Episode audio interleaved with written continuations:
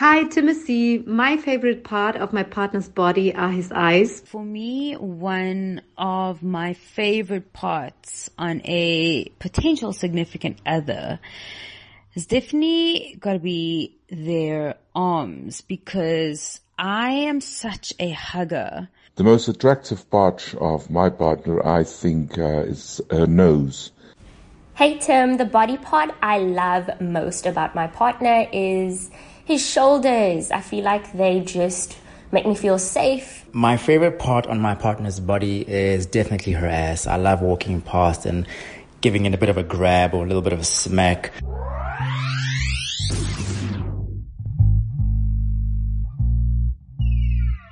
Did you know that many of the nutrients in breast milk that help to nurture a child's brain come from the fat deposits in and around a woman's hips and thighs, and that's one of the main reasons why there's such a natural attraction to the gluteus maximus or the buttocks region. Welcome to the Brain and Brand Show. I'm Timothy Maurice. I have two goals in today's show. Firstly, to illuminate, to show you why you are magnetically drawn to certain people or what I call first tier attraction. And secondly, to help you hack your attraction patterns to ensure you make better decisions about what and who you are drawn to, which as you know, can limit or increase your chances of success. A huge thanks to everyone who chose this episode. I can promise it's going to be enlightening and entertaining, and you will want to share it and not keep it to yourself. Let's start at the beginning. The vast majority of what's driving you, you're not aware of. Allow me to prove it. You've been blinking as you listen, but you're not controlling your blinking patterns.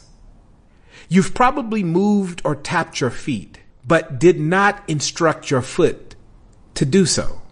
Some of you jumped up after pressing play and went to the bathroom, but you didn't tell your body it was time to go. All of these internal systems are operating without your input, and there's a very good reason why. If you had to consciously think of this activity to instruct yourself, it would be too costly and cause your brain to overheat and break down. We have these instincts designed into our genes and that's why a child doesn't need an instruction manual on how to cry. Imagine if you had to teach your baby how to laugh. Okay, here we go.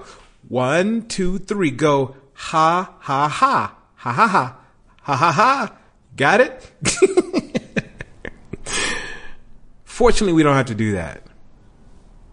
When your teenage daughter begins her cycle, or your teen son begins experiencing intense erections and wet dreams, these all come without their involvement. In fact, almost all are caught completely off guard. The same applies with attraction. You didn't tell yourself to become attracted to that person when they walked by you on the beach. You were programmed to find certain features in others arousing. This is a key moment in the episode. I want you to hear me clearly. The human species needs you to find others alluring and amazing while you are in your mating years to keep the circle growing. Whatever you find intensely attractive, eyes, nose, the butt, waist, hands, chest, back, it's programmed in you. And their image is triggering an instinct in you. This instinct is in a five year old, but it's dormant for a reason. And the same instinct becomes weaker in your elderly years. When we become adults, our greatest internal war is self-managing or self-regulating our arousal instincts. The vast majority of you listening are in what I term the arousal peak window, or the window in which you observe most of what you see through the lens of arousal value. Please, please, please hear me carefully. Your unconscious mind is constantly measuring everyone against whether or not they are healthy and strong enough to make the human gene pool thrive. Why do you think the majority of Hollywood stars fall off when they can no longer give birth or pass on their genes? Now I know this is controversial, but I'm asking you to stay with me for a moment. Why do you think supermodels have such a short window of perceived relevance? Why do you think the beauty business is worth hundreds of billions? You see, we're all trying to show the world that we are still in the ideal age to pass on our genes. No one wakes up thinking about this. That's why I want you to be patient with this idea and this theory. But the world's axis turns around the simple idea. The younger, the healthier, the fitter you are, the more you are noticed and matter to the world, the superficial world. The main point is coming up. I just needed to set the scene. Before I go further, I ask listeners and my network to share what they are attracted to. As you're listening, I want you to measure what they're saying against what I've just shared. Hey Timothy, the favorite part of my partner's body would be his hands and teeth. I always look at men's teeth and nice, clean, straight teeth are my biggest attraction. As to my body, I so in love with my flat tummy, so I go crazy when it comes to a flat tummy. I I think that's what gives me all the confidence in and outside the bedroom.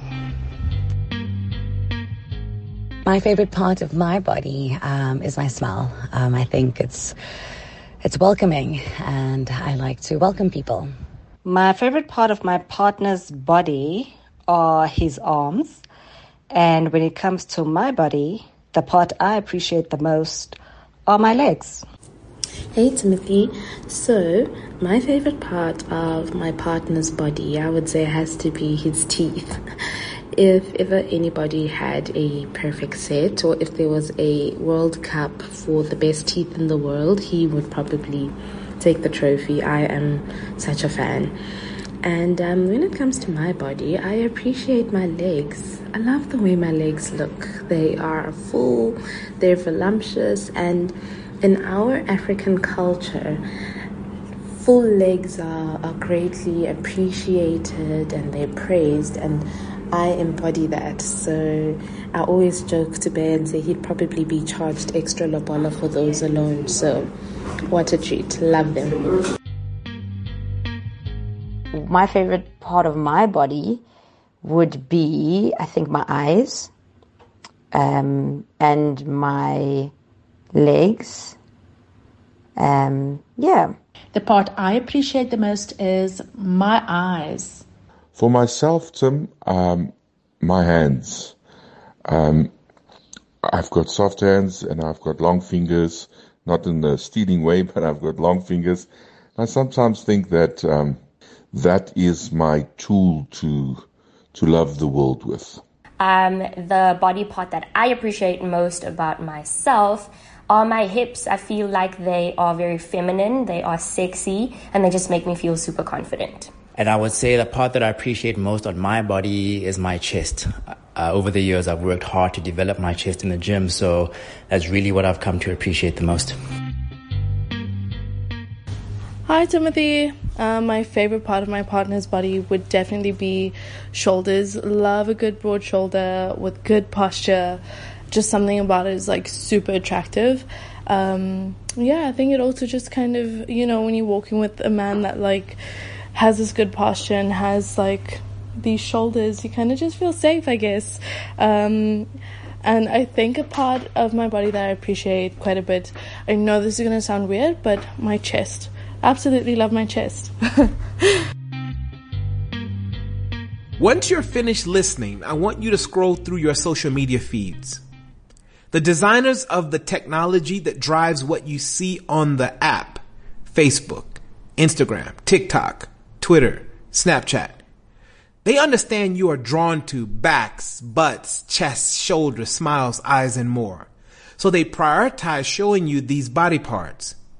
Anyone who understands this can hack their social media growth quite easily. Show more of these and you'll get more following because the algorithms are pushing these. If I put a poem up, the algorithm doesn't push it. If you want to be deeper and build an account on ideas and internal attributes, you have an uphill battle because Instagram is not interested in pushing these.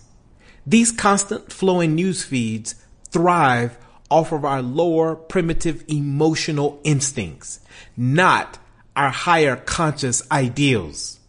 If that is your goal, to push these higher ideals, you'll need to be savvy to connect to people's other deeper primitive needs such as security and safety. Now the question is, why should any of this matter to you? At the beginning of the episode, remember I said my second goal is to help you hack your attraction patterns. The more conscious and aware you are of what's driving you to someone or something, the more control you have over the health of your relationships. Let me provide a few more examples. Many partners aren't aware that when ejaculation occurs and semen enters a partner's bloodstream, bonding chemicals are released, triggering a closer feeling and an effect of closeness, of bondedness. You see, this makes complete sense because historically, if someone was that intimate with you, you wanted to be close to them. But now, in this modern world, with casual encounters happening daily, people aren't aware of this bonding effect. And they often wonder why they are feeling close to someone they don't really want a long term partnership with. So, a simple hack is this. By simply ensuring there is a condom present, you can hack this effect by keeping the chemicals and hormones out your bloodstream. So if you just want to have a casual encounter or a one night stand, do not allow the person's ejaculation inside of you. I know this is a lot, but I am tired of having the same conversations and people repeating the same patterns simply because they don't understand the science of human behavior. Another example is if you meet an extraordinary person, but they don't have the broad shoulders, perfect symmetry, their eyes aren't as clear, or they have blemishes, or the waist to hip ratio doesn't signal high levels of fertility, and you find yourself not being as drawn to them. You can work to find other areas about them that you find alluring. But I call this second tier attraction and arousal hacking. This requires you to look beyond the first tier of basic attraction Sure, it helps to be attracted on all levels, but sometimes it's not there. An example of this is what Harvard MBA and change management thought leader Charles Henderson explains here when I asked him about what he's drawn to. The first time I heard the word sapiosexual years ago, I thought to myself, that's me. I'm a sapiosexual. For me, a woman's intelligence, first and foremost, is what makes her sexually attractive. And the more intelligent she is, the more attractive she becomes. Physical attraction is, of course, important, and I also have a rigorous workout routine, lifting weights, cycling. But if I had to sacrifice my mind or my body, I'd have to let the body go. Stephen Hawking is a good example of what I'm trying to say here.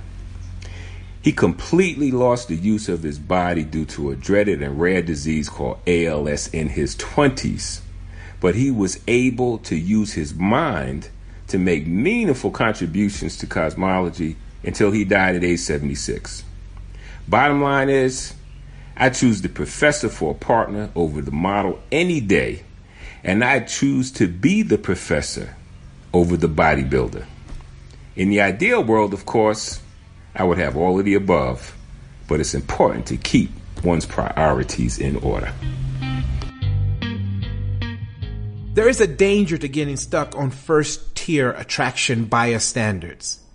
Study after study has shown we are universally more attracted to hiring people who have bodies and features that trigger these basic impulses. Malcolm Gladwell even wrote about a similar effect in his book, Blink. He called it the Warren Harding error, where Warren Harding became president in America because he looked like a president. He fit the image, the stature, and the mold. But there were more qualified people. If we hope to live and work in an inclusive world, we have to train ourselves to be drawn to people who have those second tier attractions. People who don't fit our conditioned molds. People who actually challenge our norms of attraction and have arousal traits that go a little bit deeper. I've shared a few additional reading resources in the show notes for you to explore further. Thanks to everyone who contributed, and thank you for choosing and sharing the show. It means everything to me. I hope this helps. Until next time.